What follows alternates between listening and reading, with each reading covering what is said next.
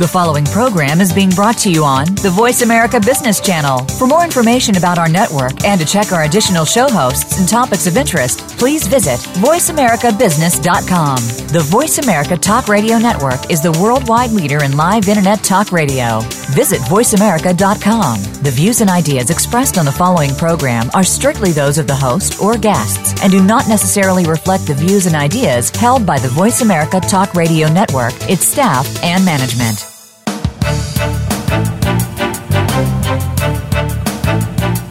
Is your company about to be involved in a merger or acquisition? No matter what side of the deal you are on, this can be a daunting and very risky part of business. Welcome to Beyond Financials, the people side of mergers and acquisitions with Sonya Weigel. On each show, you'll hear from top executives representing a variety of industries. We'll discuss the success stories, best practices, and lessons learned that can help you engineer a smooth transition that's good for your business and celebrated by your people. Now, here's your host, Sonya Weigel. Hello, and welcome to Beyond Financials, the people side of mergers and acquisitions. I'm your host, Sonya Weigel. Every week we come together to discuss the good, the bad, and the ugly of mergers and acquisitions with guests who bring expertise and seasoned experience to the conversation. Think of this as your once a week consulting hour where you can gain powerful insights and knowledge about the successes, failures, and lessons learned through the wisdom and experience of guests that each week come from a variety of industries and represent all sides of a deal. As the title indicates, we'll focus on the people side of M&A, specifically culture, behaviors, human capital strategy, and processes.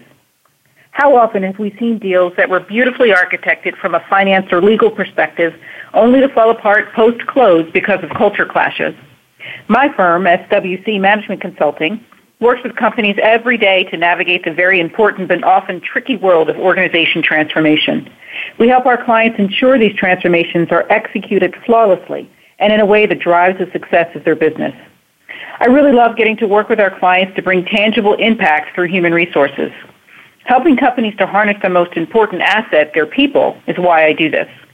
It's my hope to use this radio show as a platform to help many of you in the same way. By hosting an interactive show that gives the listening audience access to the best minds in this business for the benefit of themselves and their companies. So if during the conversation today you have a question or you'd like to contribute to the discussion, please feel free to call in or email us. You can also reach me via email after the show if you like. Okay, let's get the conversation started. I have with me today Dan Fitzpatrick, who's president of Citizens Bank of Pennsylvania, New Jersey, and Delaware, and head of their national mid-corporate and industry verticals. Dan is a commercial banking executive with more than 25 years of experience. He serves on Citizens Financial Group's Executive Leadership Group and is former chairman of the Greater Philadelphia Chamber of Commerce and serves on its executive committee and its CEO Council for Growth. As chairman of the CEO Council Human Capital Working Group, Dan has focused on the development of programs and initiatives aimed at workforce development in order to facilitate economic growth and employment opportunity in the region. Dan's also a member of the board of the Allegheny Conference on Community Development and a member of the Heinz History Museum Board of Directors in Pittsburgh.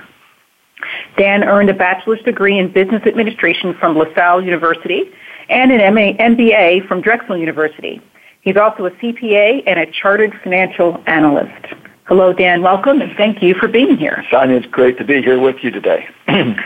so, first, tell us a little bit about Citizens Bank and its role as a trusted advisor in the M&A space. Sure. Well, Citizens Bank is a $148 billion asset-sized bank. We're about the 13th largest commercial bank in the country. Um, and it's very strong middle market banking platform for a commercial bank. Big retail bank, predominantly in New England, Mid Atlantic, uh, through the Midwest.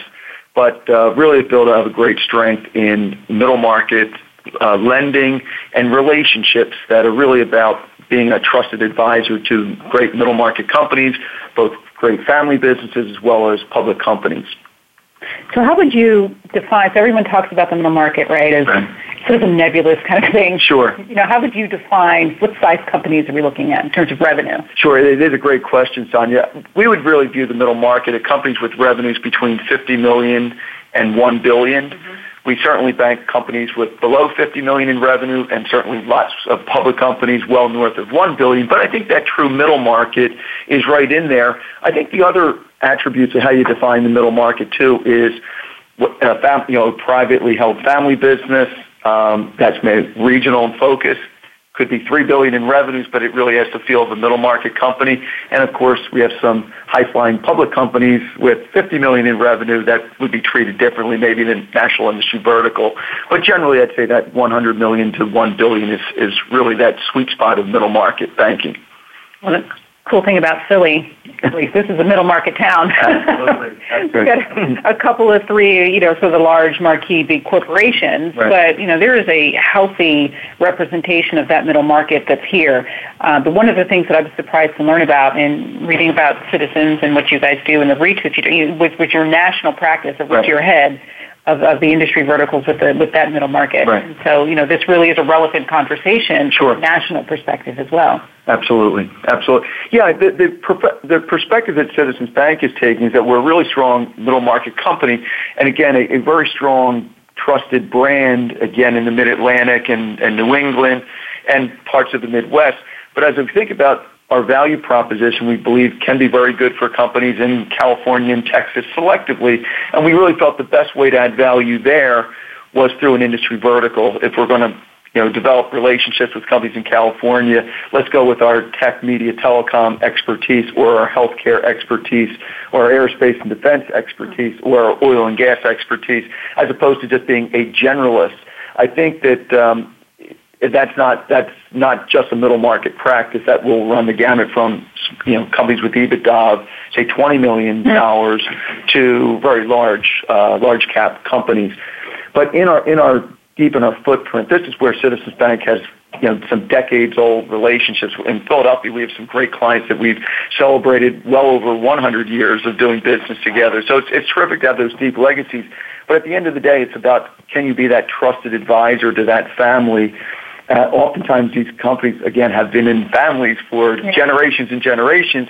And of course, that's one of the most difficult challenges family businesses face. And that's where um, a trusted relationship-oriented commercial bank that then has added strong capabilities in the capital markets aspects of M&A mm-hmm. and leverage finance, dividend recapitalizations, ESOPs, uh, to really provide that array of all those different options, as well as you know ultimately M and A and potential sale or partnership with whether it's private equity or a family office, some other source of growth capital as they work through oftentimes generational transition issues. Right. Yeah, those are unique to the to the middle market for sure. Right. Um, so interestingly, Citizens recently published a report called Citizens Middle Market M&A Outlook which took a deep look into the behaviors, attitudes, and perceptions of business owners and CEOs as they consider their corporate development strategies for the coming year. So, what's in the mind of these market uh, decision makers? Um, and, and tell me a little more about the, the report itself. Sure. No, sure. So, yeah, the, the report, this is our sixth annual um, middle market M&A outlook. So, what we are doing is this is a a survey of 600 decision makers. This is CEOs and or CFOs of middle market companies. And again, that would run, run the gamut from, you know, we'd say sort of the larger companies being over 500 million in annual revenue and the smaller being below 500 million in revenues. But it's a good cross section of companies in that in that size range. And basically what they are feeling as far as their outlook as far as whether they are sellers of their business and or buyers and, and, acquirers of other businesses. So it's been terrific. that We've been able to, through our capital markets group, uh, run this survey and really track those sentiments year after year, how contrast and compare. And so um, what's noteworthy as for the survey we did in fall of 2016, which we released in December of 2016, was the fact that there's a greater expectation for M&A activity in the middle market, both for sellers and buyers, which ultimately we expect will lead to more deal flow, but we'll see if that, that plays out. Yeah, it's interesting because it's consistent with um, what I'm seeing around M&A activity overall. You know, it was certainly a friendly environment in 2016, but coming into 2017, uh, the expectations are certainly that the conditions will be even that much more favorable for M&A in general. But M&A in the middle market space is unique right. because uh, the drivers that um, lead people to make the decision to sell or to buy, you know, I, am finding that um, organizations in the, of the middle market size are increasingly um, of the thought that perhaps the best way to grow and the fastest way to grow now is going to be inorganic growth through acquisition. And that's the best way to capture that, that additional revenue that you want, that additional infrastructure that you want um, to get into additional lines of business. And so um, it's great that all of this is sort of coming to bear and it's going to be a great, uh, lots of activity in that space. But there are issues around people right. and behaviors and culture that are really unique to the uh, to the middle market space. That um, as much as it's not considered in the larger transactions, right. well, can tend to um, sort of be overlooked even that much more so in the middle market. What are your thoughts on that? No, sure, Sonya. And we we completely agree with your assessment of where the market is. Um, yeah, I think that for where, where we're coming out from an economic environment perspective, right? We've come out of the, what was, you know, the Great Recession of 08, 09, but uh, a bit of recovery that's been running at about, you know, two to two and a half percent GDP growth per year. So what we've seen is a lot of middle market companies, as they're trying to grow organically, it's gotten more difficult. What they've done to improve earnings is a lot of efficiency automation. Um, but we're starting to see, of course, across the economy, productivity gains have, have slowed down. So in order to, again, get growth, um, it is going to be through acquisition. Oftentimes we're seeing with larger middle market companies, the motivation is market share. Maybe you're taking out a competitor, you're consolidating to hopefully create additional margin uh, in that space. And I think for the smaller companies, it's about a capability. There's a product set that they lack, and it's a lot easier to acquire a company with that complementary product set than it would be to develop it themselves. So they're, they're the reasons we're buying. But to your good point, ultimately, it's about people. You know, middle market companies don't trade on big brand names like the large caps uh, that we would all know so well do. They they they deliver their services through relationships that have been established oftentimes over decades with their clients.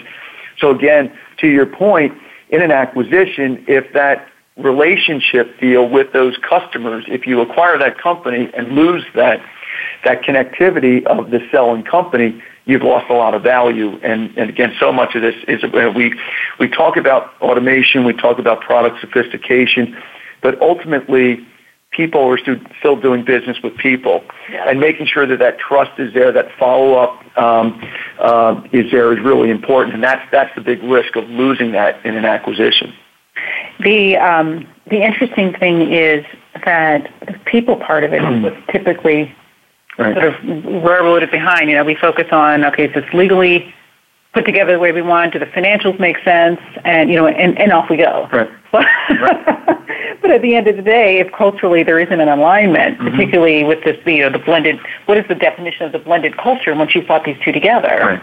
Um, how, how do you ensure that we're not losing all kinds of productivity because people can't figure out what their ways of working are now, or they can't align their values, or you know, what made them successful prior to the transaction is now something that's not necessarily well received, you know, in, in, in the past. And, um, you know, I'm, I'm not sure most organizations think about talking with their banker right. about these kinds of things. Right. But um, I'm certain that you've got things to think about and things to say on, on that regard as well that I'm really interested in uh, in hearing about. So why don't we why don't we take a break? And uh, when we get back, we'll kind of get into the banker's view on, uh, on on culture and behavior and the impact that these things have on these transactions. Great. Thanks, Anya. We will be right back with Dan Fitzpatrick of Citizens Bank after a few minutes. Thanks.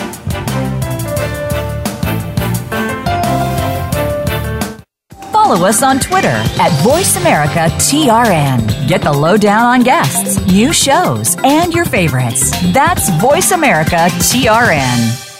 Higher education faces lots of changes. If you are a student, educator, or in the workforce, you'll want to tune into Big Beacon Radio, transforming higher education. Your host, Dave Goldberg, and his guests will explore the innovations that higher education adopts as it reinvents itself. The world of higher education is constantly changing. Stay on top and stay ahead of the rest. Big Beacon Radio, transforming higher education. Listen Mondays at 10 a.m. Pacific, 1 p.m. Eastern on the Voice America Business Channel. Are you a business innovator or are you just sitting on the sidelines? Tune in every week for Coffee Break with Game Changers, presented by SAP. Host Bonnie D. Graham talks to a cross section of the movers and shakers who are leading by example. They will share best practices and innovative ideas to keep you thinking and moving along with the best. Join us for Coffee Break with Game Changers, presented by SAP, Wednesday mornings at 11 a.m. Eastern Time, 8 a.m. Pacific Time on the Voice America Business Channel. Does your organization lack proper leadership? We're not necessarily talking about experience, but about how to face the changing dynamic of leadership today. Sometimes the people we lead know more. Old ways don't work anymore, and the comfort zone just becomes too easy.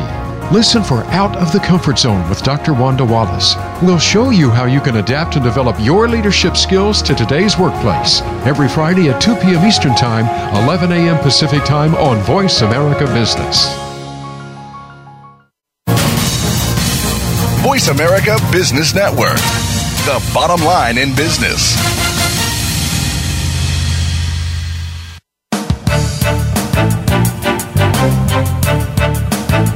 You are tuned in to Beyond Financials, the people side of mergers and acquisitions with Sonya Weigel. To reach our program today, please call 1 866 472 5790 Again, that's 1 866 472 5790. You may also send an email to info at sweigelconsulting.com. Now, back to Beyond Financials, the people side of mergers and acquisitions. And welcome back, everyone. I'm sitting here with Dan Fitzpatrick, President of Citizens Bank of Pennsylvania, New Jersey, and Delaware and we're talking about the middle market space and the um, the role that mergers and acquisition plays in that very unique um, industry. Uh, before the break, we were sort of talking about some of the unique challenges that the M&A um, space faces, and I think one of the things that's most interesting, that's sort of unique to M&A uh, to the middle market, is the family-owned company and some of the special issues that they have in terms of just passing it from one generation to the next and how do you reward um, and, and, engage employees um, from that perspective. So, so what are your thoughts on that sure. unique sort of family business, and what are they looking at as an outlook? No, absolutely, Sonya. The, the, the entrepreneurs that oftentimes have built these great family businesses um, this is their baby. That company is their baby. They take so much per- personal pride in that, uh, as well as a real sense of duty, not just to themselves and, and pride in the company, but to the great employees that they've had. That these these entrepreneurs understand that great companies aren't built by one or two people. It's built by teams of of workers coming together.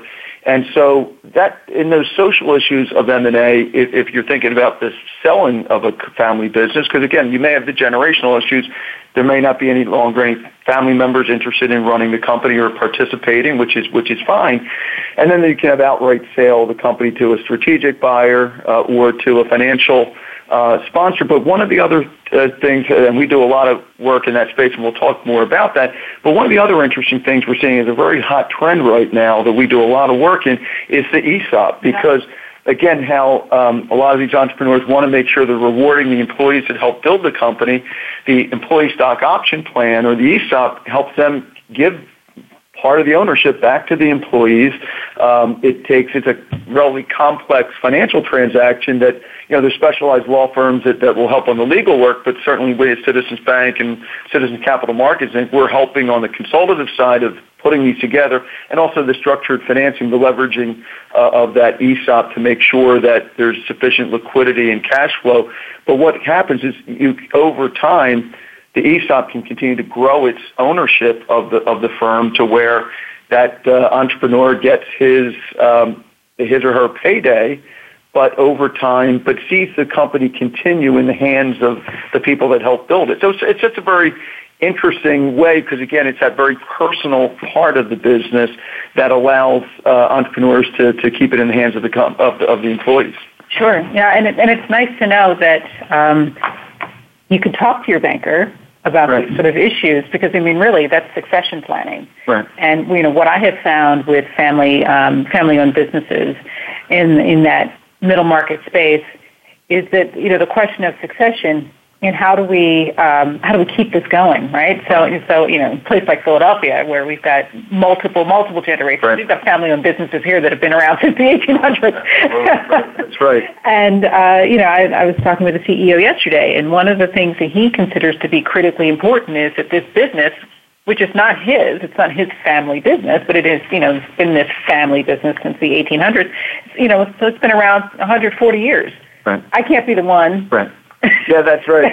that's right. doesn't turn it over to the next oh, yeah. to the next generation. And so, you know, this, this sort of the succession planning, but the the planning for the growth and sustainability of the business mm-hmm. is, is a highly financial.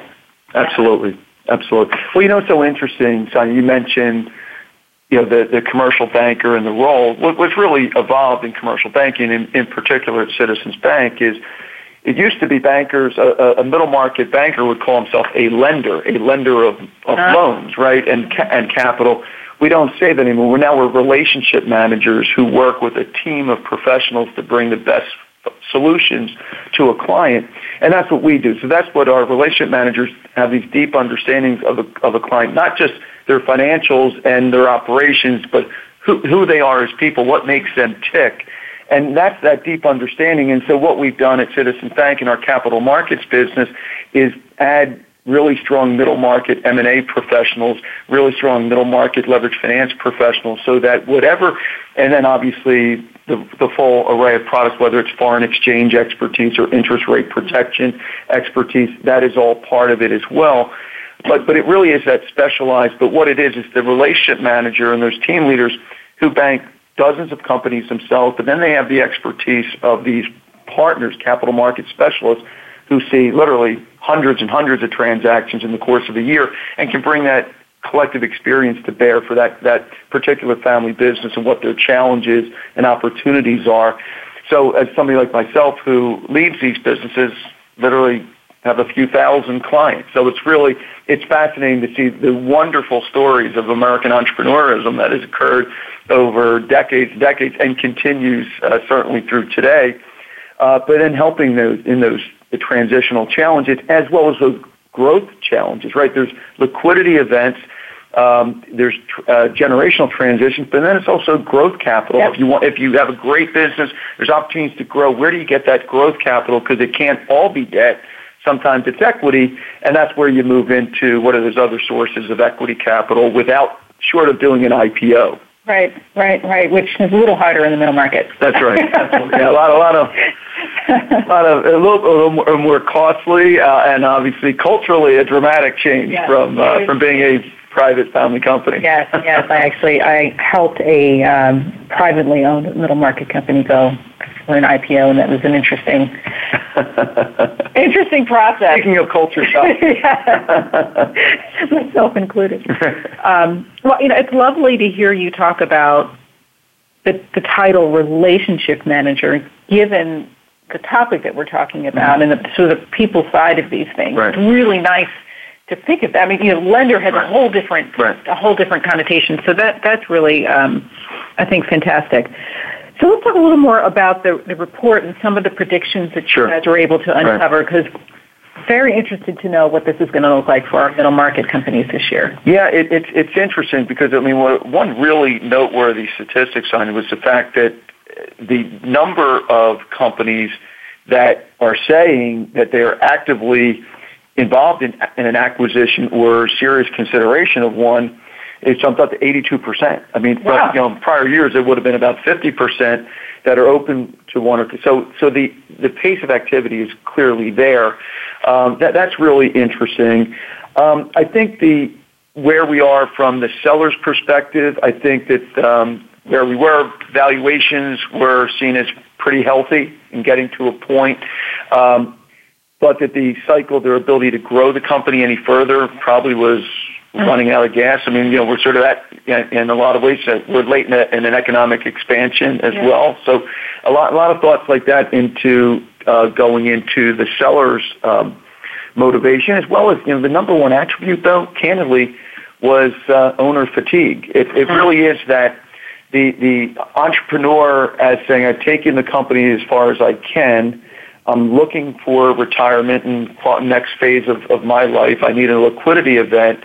Um, and I think times aren't going to be any better from a valuations perspective, financeability perspective.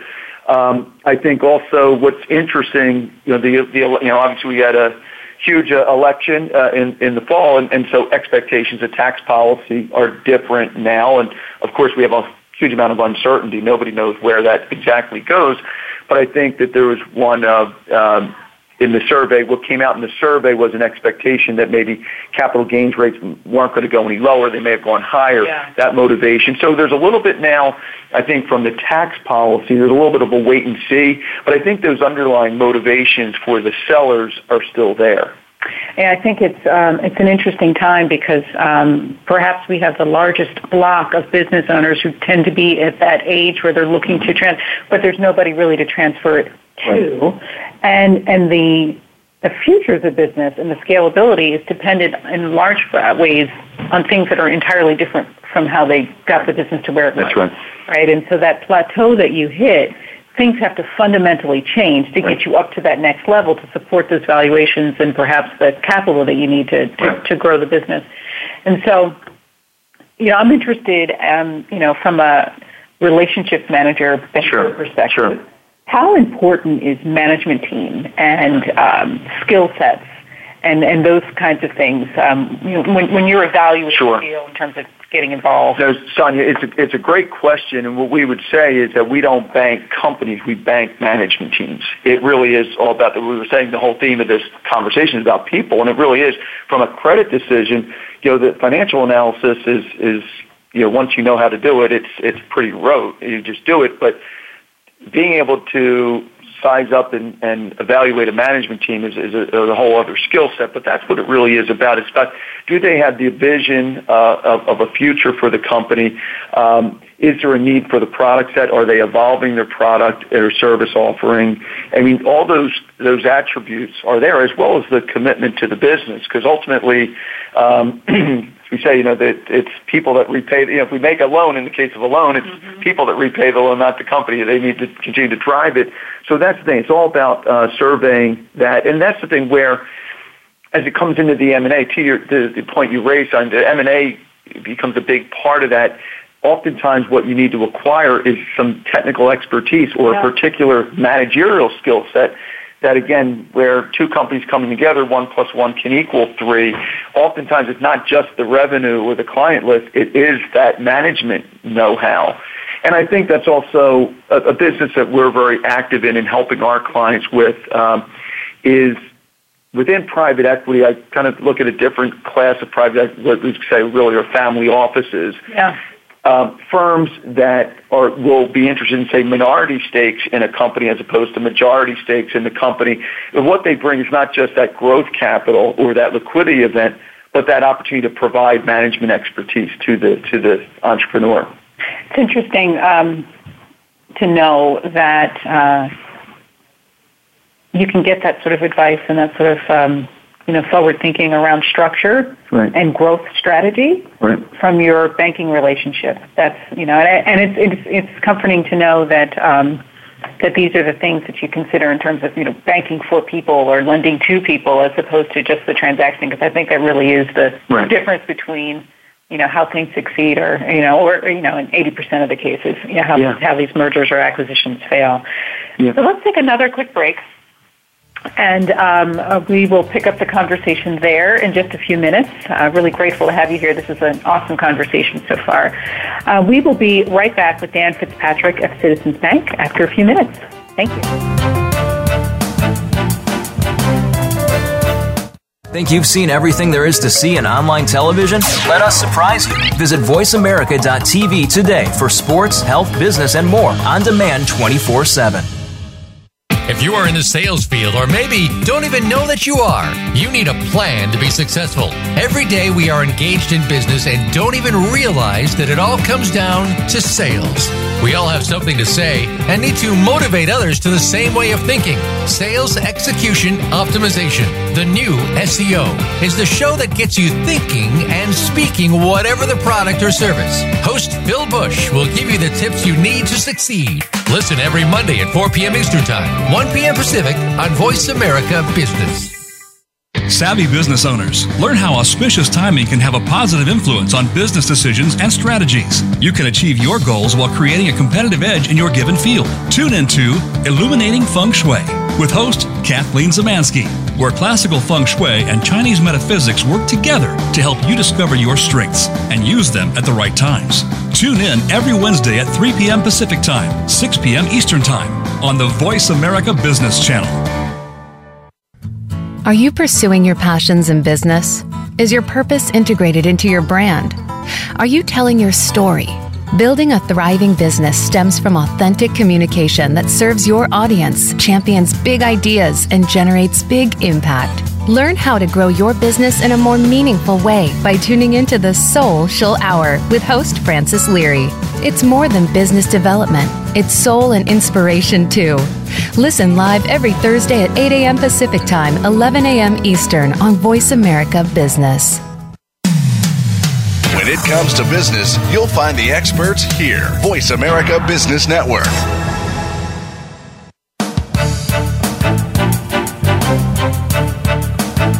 You are tuned in to Beyond Financials, the people side of mergers and acquisitions with Sonya Weigel.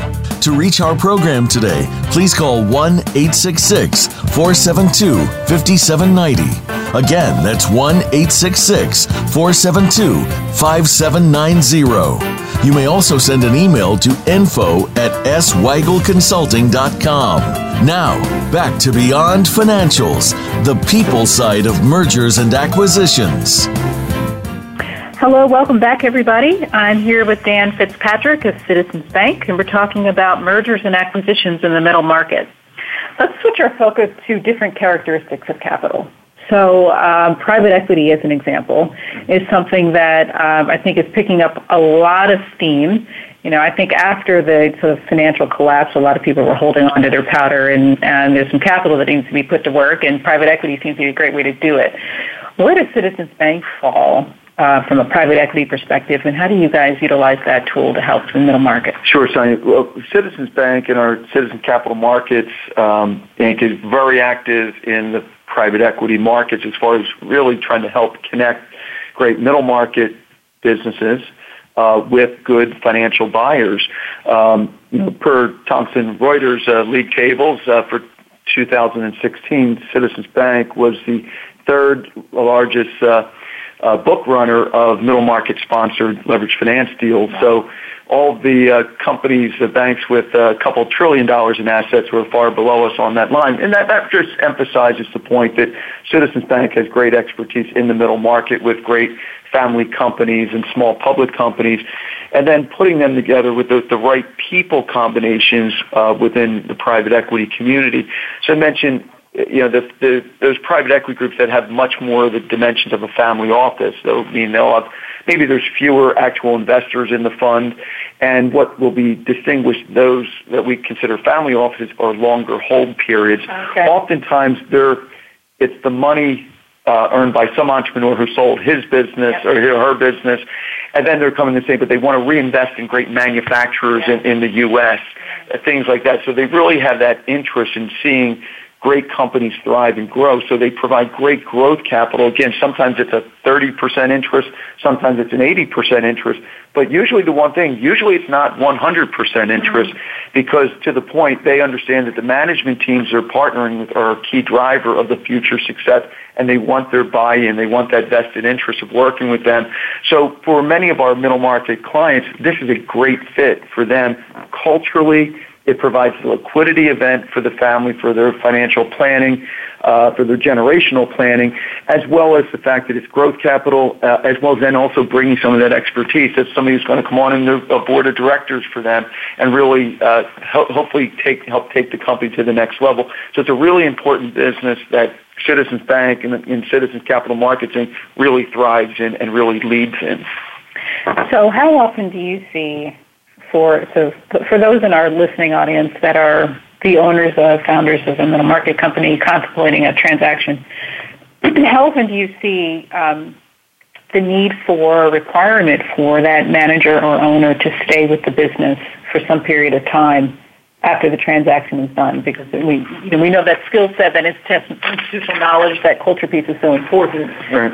How often does that happen? Uh, I would say, sounds a great question. I'd say very frequently these days because you know private equity is they're they're they're pretty smart people, and they realize that oftentimes where the the acquisitions they've made in the past did not work out is because the management team did not stay with the business, was not fully vested in the continuation of the business, uh, and that can be a real downfall. And that's why I think they're always looking at for the management, oftentimes, to keep a material stake. I mean, 20% equity being I consider a material stake uh, in the business. Um, so that that's why I think it's much more common to keep some some uh, you know for you know the skin in the game because it because it is there. It, it should be a partnership, and I think that's where the good the good uh, private equity groups um, do that well. Yeah, the reality is, as, you know, the private equity world is a really big world. There's thousands of middle market um, sponsors out there bidding for great middle market companies. So when when our great uh, clients are looking to, for that financial sponsor partner, they have lots of choices. Yeah. Valuations will be, we'll all work on the, the fairness opinions of valuations, make sure there's a fair valuation of the business on the financial side of it, but ultimately they're competing to win the hearts and minds of the entrepreneur to actually win the transaction, and that's where the, that ability to sell that this will be a partnership over the next several years is, is a key ingredient for the, for the financial buyer to win the, to win the mandate. It's so well said. You know, I, I have um, seen so many transactions where the owner will turn away. I mean, you know, there was a time when the idea of turning away capital was just, you know, or turning away a, you know, a, a deal. This wasn't, you know, but but if if if the owner doesn't feel a chemistry connection. Mm-hmm. With the new potential owner, uh, you know, it's it's dead in the water. Yeah, well, it's, it's a really critical point, and it's a big a distinction, I think, between family-owned middle market companies and public companies. Yeah. Public companies, uh, you know, uh, the street is a is a strict disciplinarian on its quarterly earnings. It's really a lot about the facts. Obviously, public companies have to have great strategies, and but but it's really. Um, uh, that that discipline is there. Now, family business want to have good discipline in their operations, but to your point, most of these entrepreneurs have been successful. They've made good money to date. It's to them, it's not all about the money. You know, if you're a public company, that quarterly, you got to hit your numbers on a yeah. quarterly basis. That's just a that's just a reality of uh, of the public markets, and everyone accepts that. But in, if you're a private company, it is about those other um, non-financial issues and making sure that your key employees are taken care of. There's a loyalty to that these uh, that things are done the right way, and that becomes a really big part of these M and A transactions in the middle market. So, an owner wants to sell his business, her business, and so one of the things that you know is a reality now is you know you should expect to stay on for some period of time mm-hmm. after the transaction. What other things should CEOs be contemplating as they um, what should they be aware of? What are things that they should be um, on the lookout for? They consider, you know, maybe selling or acquiring something or? Sure. Well, I think it's interesting. I think we've, we've talked a lot about on the selling side, and obviously the other side of this M&A survey is, is the buyer side as yeah. well, and, and looking for growth. And I think that's where um, the buy side is, is probably a little bit more challenging, right? Because that's that's when our middle market companies taking the financial risk of doing the acquisition, creating that liquidity event for somebody else. Yeah. And, and that's where um, I think that's where uh, M&A help is helpful. I think it can be a buffer in the negotiations, getting the right valuations done, but also using some consultants also on getting behind the, the, the operating company that you're acquiring, doing the, the trade checks. Um, that, that's that's really critical. Most good middle market companies run their business extremely well, but they don't have legions of uh, business corporate development personnel to be out there doing full time diligence. And I think that's where um, your financial partners, whether it's a Citizens Bank or or you know, the, working with the, your accounting firm, to help do that diligence because it's really making sure that you understand uh, that that acquired company inside out, both the people and, and the operations. Because again, that's where, as opposed to cashing out, you're cashing in mm-hmm. on, on the buy side, and I think that's where we're, we're, we love our we love to see our clients in that growth mode and want to help. But obviously, it's making sure you've, you've all the diligence is done is is the critical component there. Yeah, and then to be able to prove that growth story, right. So you you know you can um, sort of predict all you want. right. Yeah. Oh, absolutely, Sonny. Because uh, as we are saying, that from a from the selling side, the financial buyers want somebody to have a, a, vested interest in there. I think it's the same thing when you're the middle market company doing the acquisition of another company, making sure what is that same lesson being learned. If there's a component of relationship continuity that's needed for that to be successful, making sure that you have the buy-in of the, the seller that they will stay in there, be, behave correctly, and, and fully motivated to, to see this transaction be successful. Usually, you know, five years is sort of that transition to where, okay, once the merger's occurred, it's you know, they've become a merged entity, but it takes a few years to get to that place. Yeah, and five years even sounds like a long time in this, in this current uh, yeah, M&A right. environment. Um, right. Not a lot of people have that kind of uh, tolerance for that uh, that growth strategy.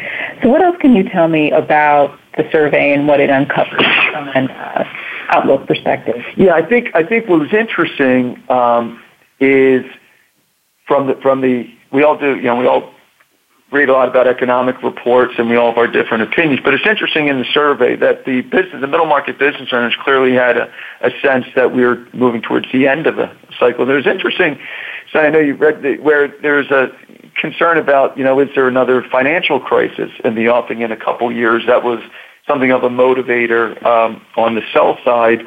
Um, so, so, I think that that was a very interesting uh, perspective, and obviously, where we're at a point now, um, you know, a lot, a lot of uncertainty on policy, and as we said earlier, on tax policy, and you know, expectation of tax policy is a big driver and a factor in not just will M and A happen, but also on the valuations. Yes.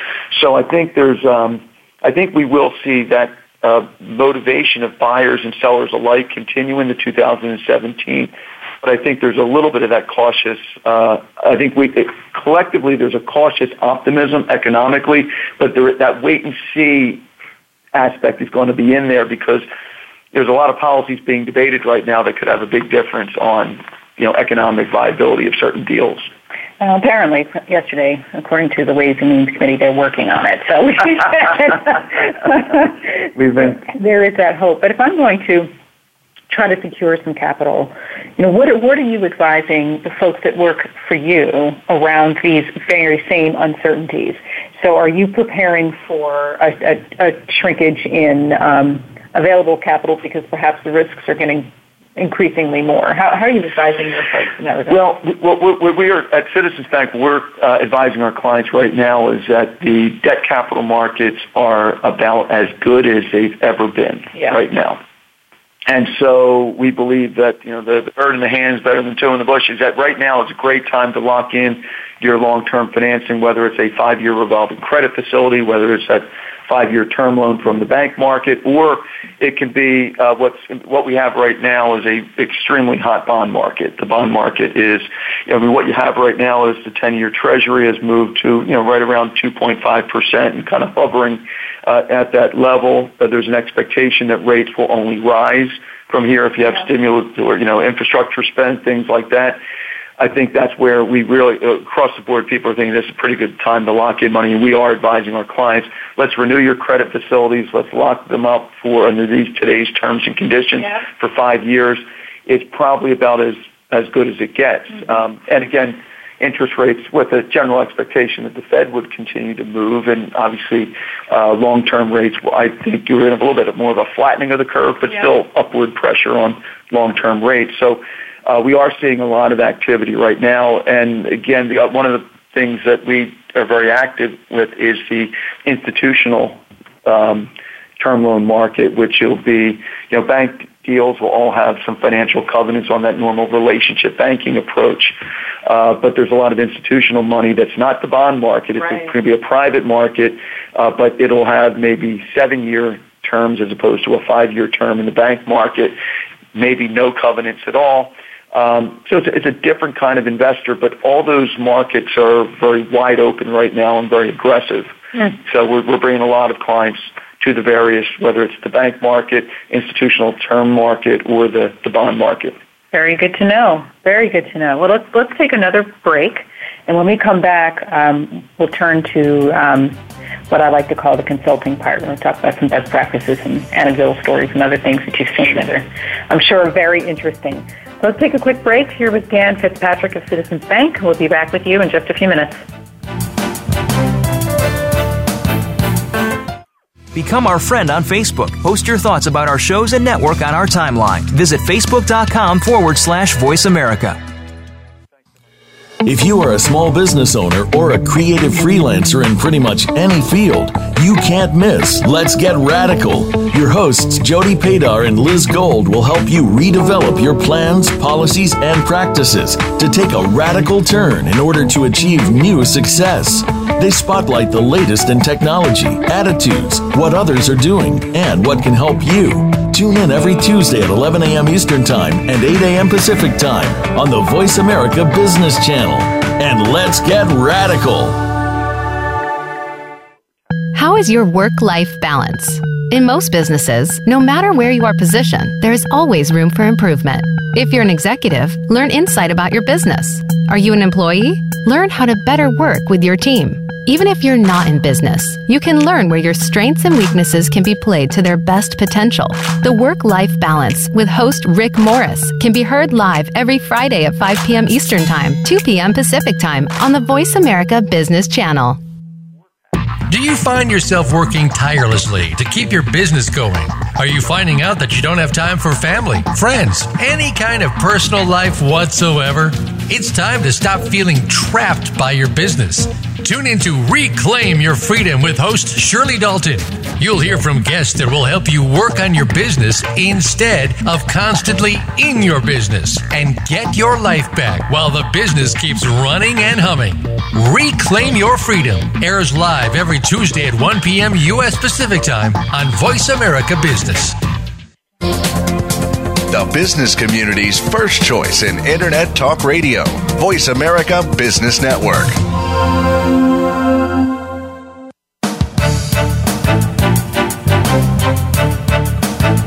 You are tuned in to Beyond Financials, the people side of mergers and acquisitions with Sonya Weigel. To reach our program today, please call 1 866 472 5790. Again, that's 1 866 472 5790. You may also send an email to info at sweigelconsulting.com. Now, back to Beyond Financials, the people side of mergers and acquisitions. Well, hi, everybody. Welcome back. Here with Dan Fitzpatrick at Citizens Bank. And what I'd like to do now is uh, go to sort of the consulting part of our hour. So, um, as everybody knows, I like to make sure that we provide some measure of lessons learned and best practices so that um, the time that you spend here with us is, is well, um, well earned. And so I'm going to ask you, Dan, if there's anything that you can, uh, any words of advice, any best practices that you've seen, any sort of anecdotal stories that can sort of clearly demonstrate the, the way to go, you know, or, you know, perhaps the way not to go. But I'm sure you've seen a lot of deal flow as yeah. the people in this space. Well, well, Sonny, it, it, it's, it is interesting. We've been saying the, the people part is so important. And, and uh, having been doing this nearly 30 years, seen a number of transactions where we've had um, companies sell their business to another party, in some cases a strategic buyer, that throws the management team out or a financial buyer that did not keep the management team around. And the business does not succeed for a lot of the reasons we've mentioned earlier on the program. And what we've literally done is help that who was the buyer, the seller, become the buyer, buying their business back on pennies on the dollar. Wow. Because the, the that ultimate buyer did not follow a lot of the things that we're talking about, ran, let the company run in the ground, and then was able to buy it back. And these entrepreneurs then took that business back and then had the same success they had had previously, and oftentimes sell, but, in, but to a to a buyer that sort of understood the, the value proposition better, did not make the same mistakes. But literally, I've seen that countless times of wow. seller buying back their company at pennies on the dollar, uh, and, and, and then just going back and having the success again. I think the the, the, the great examples, but but on the successful side, it really has been. Um, where you stay on within your industry, you know the, the other players in your industry generally. You're not, you know, going out over your skis by trying to say, okay, well, we're we're in the electronics business now. We're going to go into the the steel industry or something like that. You know, just staying within the sector because also when you're in those sectors or those contiguous sectors and that industry knowledge, you know who the other players are too. So you, your tendency to get the people part of it right, and I think that's where we've seen most of the successes is where um, it starts with relationships that many of our clients have. Because again, all of our clients will know their industry better than any banker is going to know their industry. Yeah. What we can provide is be a buffer on the in the advisory sense of a M&A deal, be a buffer between the people so that what should be arm's length financial transactions don't become personal. You don't want to become personal. Make sure that the negotiations are done for all the right reasons, and you don't have to uh, necessarily dirty each other's hands by getting yeah. too much of some of the nitty gritty on certain negotiations. So it plays that role. Uh, so I think that's also, and then I think on the financing side, it's uh, there's there's so many options uh, and ways to finance a transaction right now that it's really important that that um, companies consider all of that and of course, the other the other thing we talk about M and A, it's it's really important. But one one thing we always remind successful companies is make sure that they've optimized their capital structure first and foremost. Mm-hmm. If you have a company that is very successful in a very stable market, not growing that much, but is completely under leveraged, say leverage is less than one times debt to EBITDA, we're saying why not do a dividend recapitalization? Take a dividend, go to three times debt to EBITDA on your very sustainable, stable cash flow, have that event, put that uh, liquidity event aside for you know your retirement planning, your mm-hmm. generational planning, and do that. So let's make sure that you don't miss some of the, those easy, low-hanging fruit of, of financial transactions to help a company. Uh, and then I think the other thing is just on, we've done a lot more as the, the, the world is a global economy and a lot of more work with companies that are doing acquisitions across the border and, and trying to help on that because obviously the, foreign, the foreign exchange currency volatility are big issues there and so we've been very helpful there as well as being able to walk through what are the nuances of, of, of some international transactions as well. And it's been great particularly in this Philadelphia market watching some really great family businesses that were started out literally in garages in the Philadelphia area that are now doing business in 50 countries around the world. And that there, there's nothing more rewarding for a banker to be part of that from some of those early days and see these companies become, you know, north of a billion dollar, you know, multinational companies. But that, that's, that's what's rewarding, but it's, it's an opportunity for where a good relationship banker arrayed with good product partner support, uh, really focus on what the customer's needs are and what the company, the client's aspirations are and really helping them achieve their, their, their goals and dreams is, is what makes it this job a lot of fun for, for us at Citizens Bank. That's amazing. Um, all of those stories are amazing, from the garage to a uh, multi-billion dollar multinational, and, and I know that it happens. Yes. Um, but you know the driver behind that often is um, beyond skill sets and the things are, are the cultural implement right. and the, the value structure that is, you know, is, is well aligned, but preserved right. in a way that as you're growing, whether it's organically or not, right. you are retaining the components that have made the business successful to begin with. And there are, there are ways to test for that. Um, so as you're evaluating the potential target, right. the lens through which you want to include that evaluation around, you know, beyond the, the due diligence and the finance and everything else, you, sure. you really want to make sure that the things that have made you successful are non-negotiable right. to retain as you as you move forward. And it really sounds like you guys are help, well positioned to help do that. Yeah. So the other key point too is confidentiality. It, making sure the process is very confidential and there's certain um, information is kept confidential. And I, what I'd say is the middle market is different than the large cap public market. So a, a good M&A advisor for a large public company is very different yeah. than the right M&A advisor for a good $500 million in sales family business. Um, there's a different sense of how the firms operate. Um, you, with a company like Citizens Bank, you're working in a much tighter group of people. The, the information doesn't get shared as broadly. It's a lot, lot closer. So it's all about the right fit, right? Having that financial partner that is, is a comfortable relationship that for the family and the business is really critical. And so for, for us at Citizens Bank, that's what we strive to do. It's, uh, is being relationship oriented about the customer. It's all about how does the customer succeed. And if our customers succeed, we believe we will succeed on behalf of our shareholders. Well, I know that a large number of our listening audience are, are the owners of managers of middle market companies, and um, are probably very excited to hear that a large um, institution like Citizens Bank is actually a source for them as well. So, what's the best way for someone who's contemplating um, the kind of support that you guys provide? You know, how how do they navigate Citizens Bank to get to the right resource? Sure, that's a, that's a that's a uh, great question. Um, uh, I'd be happy to contact me directly, um, you know, because I could certainly get uh, the right banker to uh, the right companies uh, among your listeners, Sonya. So, again, I'm I'm Daniel.K.Fitzpatrick at citizensbank.com. And uh, again, we would welcome the opportunity to have uh, a conversation and see if there's any way we could be helpful. All right, so you heard it here first. You can go straight to the president of Citizens Bank.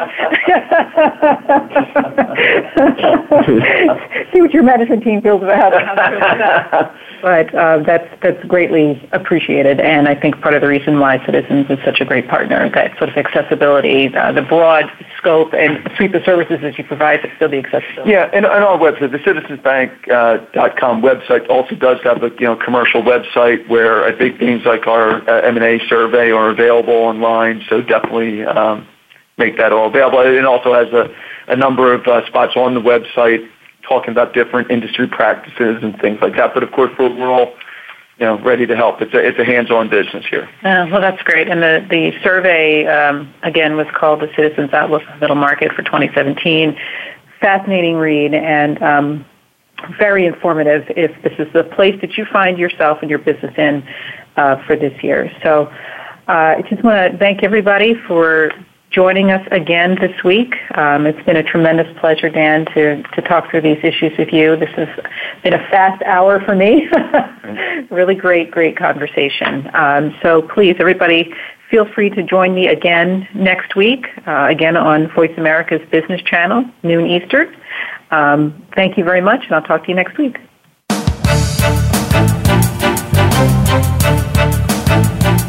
Thanks for listening this week.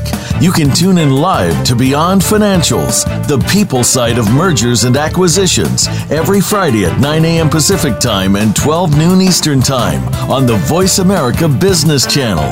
Please join your host, Sonya Weigel, again next week.